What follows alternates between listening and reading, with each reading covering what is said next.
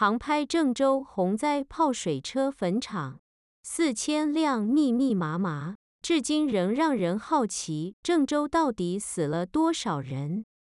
八月四日，河南郑州有人航拍郑州洪灾后的泡水车停放地，整个停车场约有四千辆泡水车。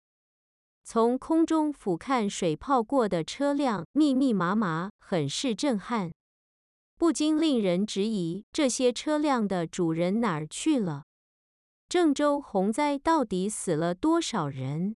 据报道，八月四日航拍郑州洪灾后泡水车停放地，泡水车密密麻麻的摆放，整个停车场大约有四千辆的泡水车。从空中俯瞰受伤的车辆，很是震撼。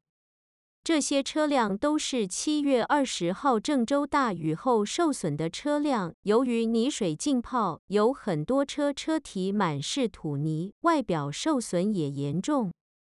据了解，这些水泡的车辆已挂在二手车拍卖平台，维修后会以二手车身份进入市场再次流通，再次上路出行。